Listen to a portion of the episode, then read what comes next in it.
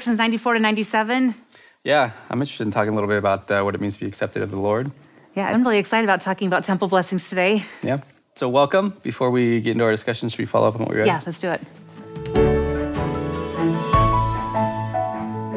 So, today we're talking about Doctrine and Covenants sections 94 to 97. Uh, in these sections, the Lord gives the saints instructions to build a temple and says that his glory and presence will be there.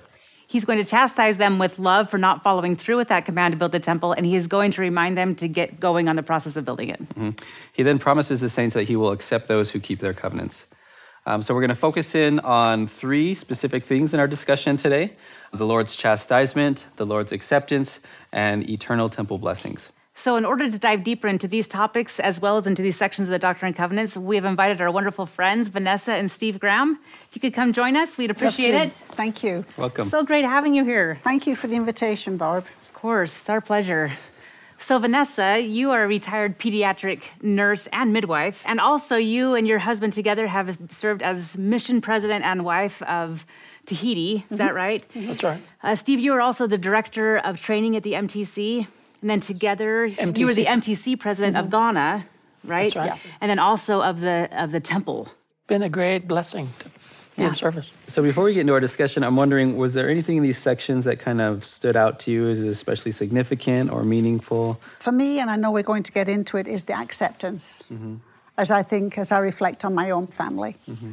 there are certain qualities, shall we say, that have that we're told about, and so I want to learn more. Excellent. Yeah. One of the things that is most fascinating to me is to see the detail of how the Lord deals with his children in accomplishing his work of bringing to pass their immortality and eternal life. How he loves them in spite of their weaknesses, and how he forgives them, gives them another chance. And he actually, in these sections, talks with them and speaks specifically about their challenges. It was just really refreshing. Excellent. So maybe we can jump right into it then and, and start out uh, with talking how the Lord communicates with those people who are in error or perhaps misstepping, uh, focusing on the Lord's chastisement. So the, the saints are instructed to build a temple and establish a school for the prophets. Uh, there was a building committee, three individuals were on it. And then Doctrine and Covenants, section 95, it comes as a rebuke to the saints for procrastinating the building of the temple, correct? Yeah, and frankly, for good reason. We'll get into that a little bit more too. But we, we, we're talking about two different groups of people one major group in Kirtland, one major group in Missouri.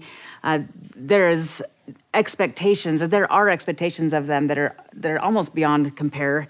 Um, they're supposed to be dealing with, with the people that are around them, making good relationships with their neighbors, making having good relationships with the state, while at the same time selling all their homes, coming to coming to these areas, and then building a temple. And they're somehow they're supposed to come up with money. I mean, there was no there was no temple fund at that time. We didn't have this major fund. The, the money came from the individuals, mm-hmm. right? And so we have a lot going on where these people are really in a in a precarious situation. Mm-hmm. So one of the things that stood out to me is, is verse 1 in section 95. It says, So verily thus saith the Lord unto you whom I love, and whom I love I also chasten, that their sins may be forgiven. For with the chastisement I prepare a way for their deliverance in all things out of temptation, and I have loved you. So, I mean, this is interesting because it raises a question in my mind. How is chastisement a manifestation of love? Because we typically look at chastisement as kind of a punishment for us doing something bad. Well, it's apparent, isn't it? I mean, that verse has, he tells them three times, three times that he loves them. Yeah. But he also tells them, uh, because of the chastisement, he's preparing a way for their deliverance. He's telling them why and, um, and the outcome, the hopeful outcome of the chastisement. So if you're chastising one of your children, that, that pattern, let me tell you why I am concerned. And you tell me how you're feeling. This is what is so fascinating to me, how he how in how much detail we get about the Lord's interaction with his children. It takes patience. It takes patience. It takes love to be patient. Excellent. I think Angela had a, a comment. So I just have a, a fun little quote that I found in my scriptures. It's um, by Elder D. Todd Christofferson, and he says, uh, "Truly, we ought to rejoice that God considers us worth the time and trouble to correct." And I just love that. Going along with this, um, the reason why He rebukes and, ch- and chastens us is because He really does love us, and He wants us to improve, and you know, so we can eventually have that end goal of of living with Him again. I think it may be in that exact same talk that Elder Christofferson kind of gives us three different reasons that, that God chastises us. And he says this Divine chastening has at least three purposes one, to persuade us to repent, two, to refine and sanctify us, and three, at times, to redirect our course in life to what God knows is a better path. So I, I love that idea. And, and these are three reasons, and God is doing it because He really does see that we're worth the chastening, right? If we weren't worth the chastening, He wouldn't do it. He would just let us do our own thing.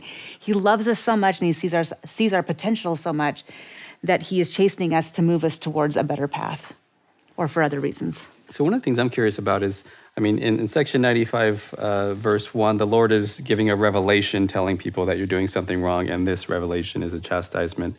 Uh, Elder Christofferson refers to divine chastisement. I'm wondering, how do you recognize the chastisement of the Lord? In, in the scriptures, it tells us that everything from God promotes us to do good. So, what is, what is this motivation? What is the end result? Are we moved to righteousness?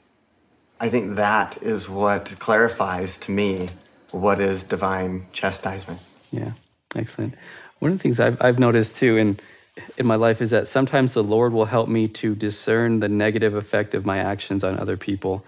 And I, and that's when I recognize most that it's His chastisement because it, I, I can see how it's affecting them in a way that's not visible to the naked eye, as it were. Like in a way, I could see how it's affecting them emotionally and spiritually, and it's it's very humbling to see how I'm harming people, and I, I can experience that kind of negative emotions, and that really in um, it, it, functions as an impetus, a motivation for me to change. It's when that kind of spiritual aspect is is uh, involved that I know that it's from God rather than just me just having a bad day or something like that.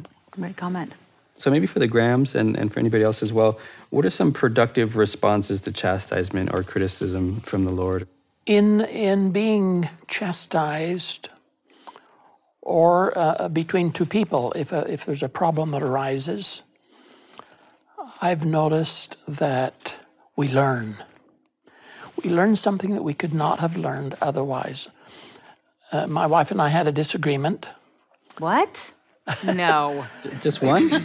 uh, Vanessa, how could you? Not long ago, and after it was all over, I said to her, Wasn't that good? Wasn't that good that we, we would never have learned this. We would never have discussed what we just discussed had we not had this disagreement. But we've got to be willing to listen.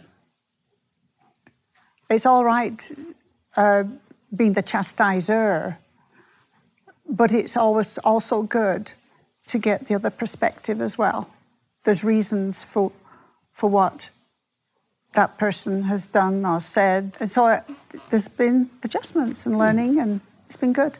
Well, and that's one of the things I know that I, you know, I teach an eternal family class, and that's one of the things that I talk to my students about. I just say, you, as you're dating this individual, you need to not just because you got in an argument or a disagreement doesn't mean it's the end of the world and you need to break up. But pay attention to how you do disagree, mm-hmm. and pay attention to how he or she is disagreeing with you, and how you're feeling, and how you're disagreeing with them, mm-hmm. and and recognize that this will likely be a pattern that you set in your future if you don't change it but if you if you do continue to marry this person and please understand disagreeing is not in any way against God's God's laws, right? Mm-hmm. But it's how you're disagreeing and the contention that could come if we're not disagreeing well that could actually be very damaging. Mm-hmm. During my studies, it, it, it was very apparent there were problems in the school of the prophets. And, and, and, you can't get much higher than that. There was contention. Absolutely. But, but they, it was honorary contention, and uh, it needed to be dealt with. The scriptures tell us that the Lord was going to do some cleaning house. Yeah, in, in verse 5 specifically, you can see this, section 95. I mean, we have some of these external problems, but as you said, these are internal. And the Lord says, But behold, verily I say unto you, that there are many who have been ordained among you, whom I have called, but few of them are chosen. They who are not chosen have sinned a very grievous sin, and that they are walking in darkness at noonday the Lord is clearly frustrated. Not only is there some, some struggle with their disobedience regarding the building of the temple, but there's disobedience regarding how they are treating and acting amongst each other, and also how they're respecting the prophet. Talk about Joseph Smith um, being a master and an incredible example of receiving chastisement. Over and over and over again, Joseph is being chastised at different times from the Lord. And you just see him almost saying to the Lord, What more? You know, can, what more can I do? Who, where, who else do you want me to serve? Where else do you want me to move? And, and you see these the saints struggling. And not to say that Joseph wasn't struggling, but he clearly knew the Lord. Mm-hmm. And I think it's because of his recognition of who the Lord was and his relationship to the Lord that he was able to bear this chastisement. He felt his love, but he also trusted in who he was as the Lord. Yeah, Lisa.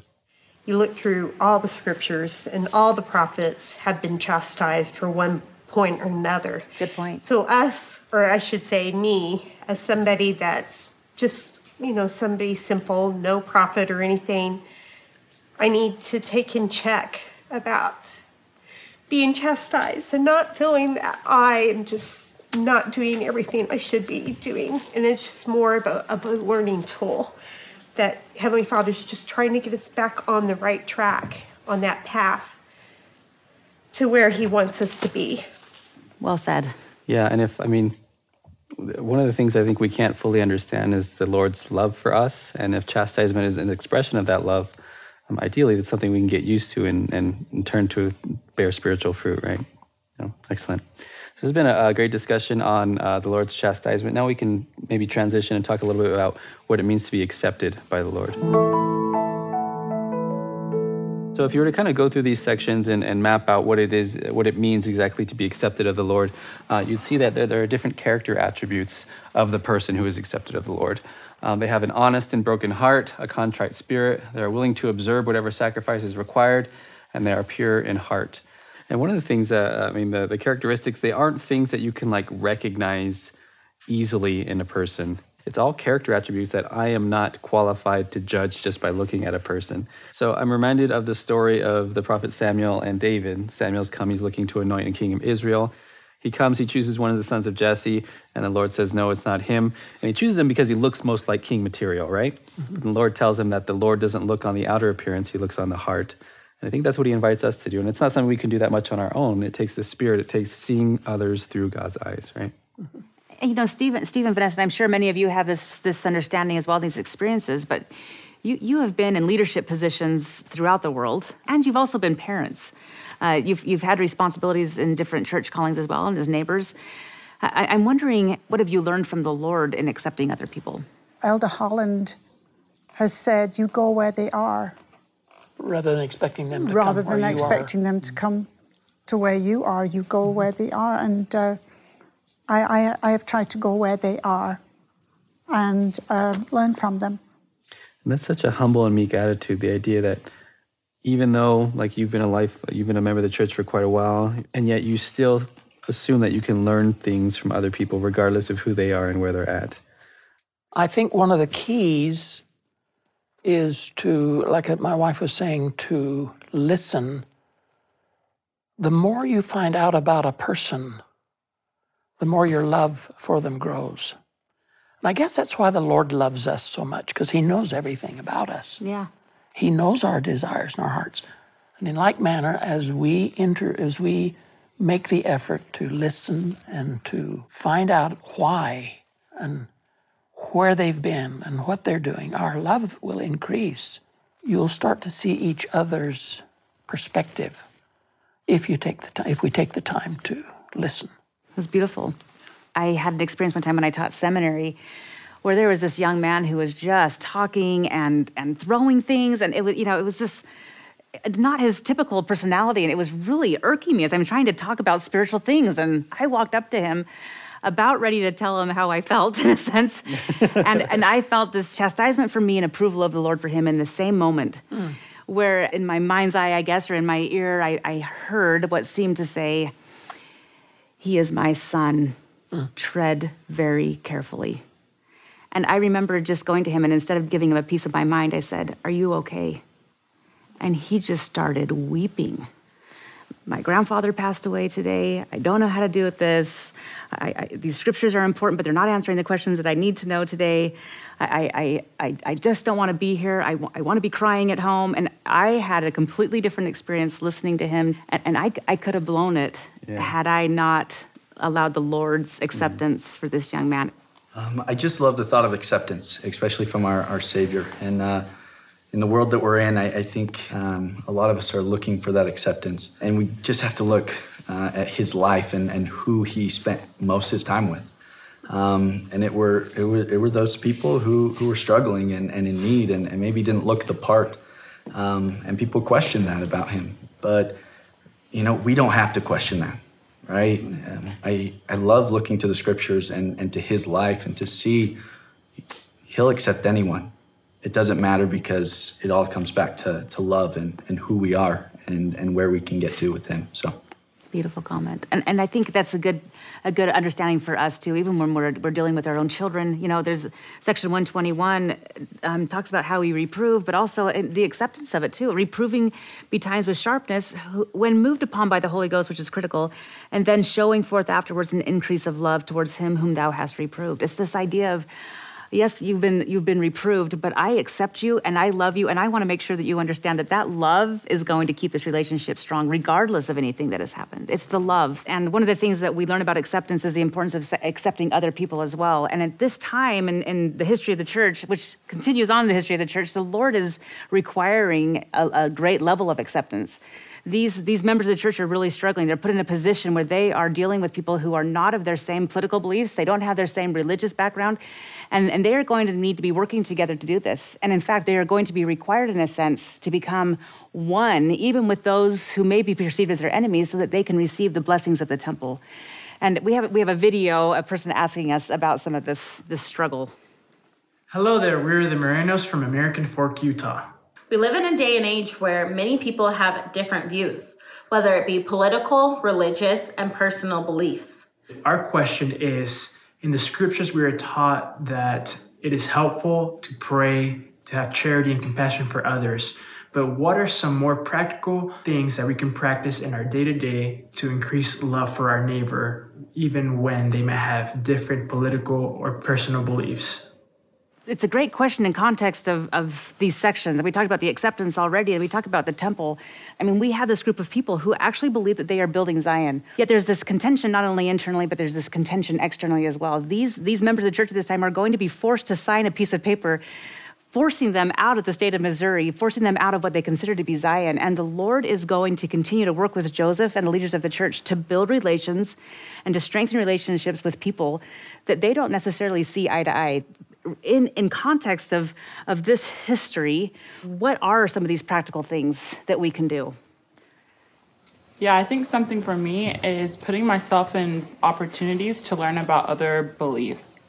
Um, I'm someone who it comes naturally where I love to learn about other people and variety, and I think it's important that we definitely reach out to other people instead of throwing our beliefs on someone else or having that eager opportunity to share what we know but being able to ask questions and finding out other beliefs and what other people know and like getting that knowledge and experience to be around different people um, political you know or personal beliefs and having those opportunities to learn about others and what they see yeah, and I don't know exactly. Obviously, I wasn't there in church history, but Melanie, I love that comment because part of me just wonders, you know, did the saints go to the people and say, you know, let's really talk about your feelings regarding all of us coming here and and in, huge numbers and putting ourselves in your city and changing your policies and your politics and everything else. But I think that idea of listening, and, and, may, and maybe they really did, I don't know. You know, and I think there's a lot of lesson, there's a huge lesson to be learned from that. I think that for one thing, we can help and serve our neighbors so that they can feel our love towards them and we can help them, I guess, have more love towards us as well. Great comment, Gavin. Yeah, excellent. So, this has been an excellent discussion on the Lord's acceptance. Now, maybe we can transition and talk about eternal temple blessings these are important sections regarding the temple. Section 95 is, is, a, is a temple section. When you think temple, 95 is one of those major sections. 97 as well. I, I mean, we see here, we're in August 2nd, 1833. The Lord has already commanded them, what we talked about before, to, to be building this temple. And now we see in 97, we're seeing once again this severe persecution, as it says in the section heading. Anytime it seems that the Lord is trying to build a temple, there is going to be persecution in some way surrounding it. But it's a good sign. Yeah, it is. it's a great sign of what's happening, really. Yeah. Mm-hmm. If it weren't threatening to him, it would, there wouldn't be no opposition. Yeah. Excellent. And we we've seen it from this time all the way through until our, until our day. There seems to be something that's trying to halt this, this progression. And that's something that was on Joseph Smith's mind a lot as well as he's building the temple. And Richard Bushman, a wonderful historian that's been on the show, uh, talked to us a little bit about uh, Joseph Smith in this quote, where he says, Beginning in Kirtland, temples became an obsession. For the rest of his life, no matter the cost of the temple to himself and his people, Joseph made plans, raised money, mobilized workers, and required sacrifice. I mean, Joseph was dedicated to a lot of things, but the building of a temple was clearly a priority for this prophet as he was working and speaking for the Lord. Excellent. Thanks. So, Barbara, I wonder if you can enumerate some of the uh, temple blessings that are talked about in this section and then maybe reflect on what they mean. Yeah, one of the blessings of the temple that the Lord has been stating since section 38 of the Doctrine and Covenants is in the temple, through their endowment, through the covenants they make, they will be given power.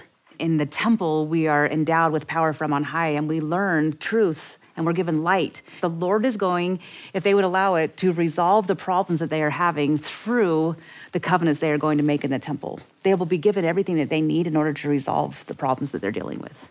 So, I know you two have had some unique experiences serving as a, as a temple president, attending the temple a lot. I'm wondering, uh, over the course of your life, what are some lessons you've learned from serving in the temple? What are some blessings you've received? The absolute joy of the people who came to our temple in Ghana.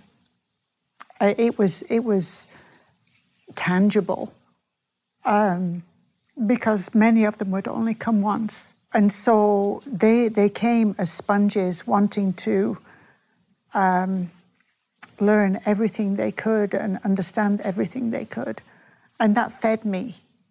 That fed me. It, it uh, taught me that uh, complacency had no, no place in my attitude towards the temple. It was, it was just the pure joy.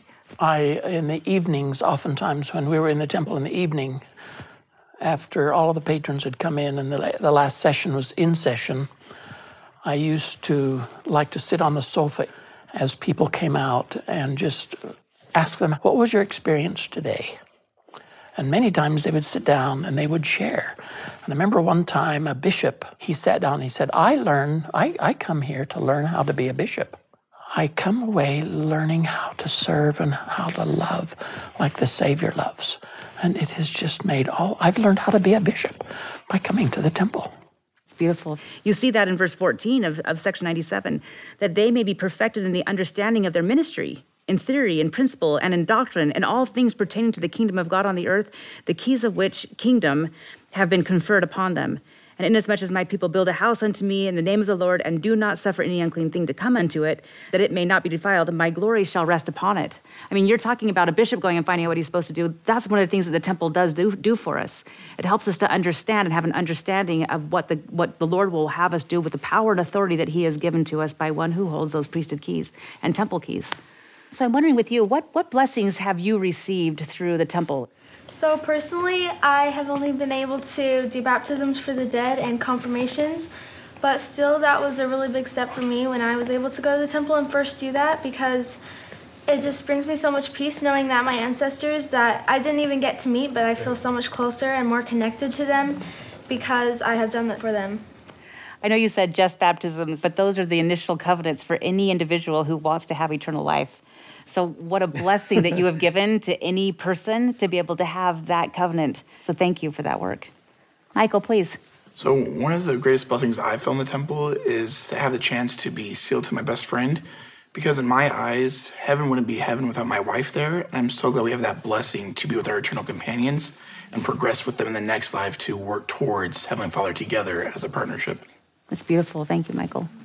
One of the beauties of the temple, too, is the promise of the sealing and the compensatory blessings that are given. And the blessing of the sealing and the eternal family is absolutely critical, and also perspective for everyone who doesn't yet currently have that. Beautiful, Michael. Thank you. So, this has been a, a great discussion of eternal temple blessings. So, thank you so much for your comments.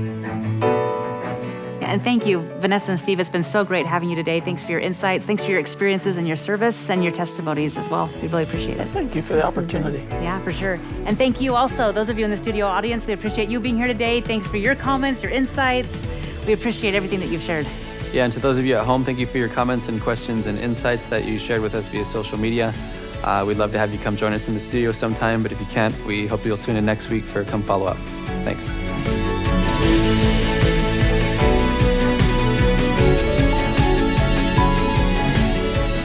Come Follow Up is a production of BYU Broadcasting.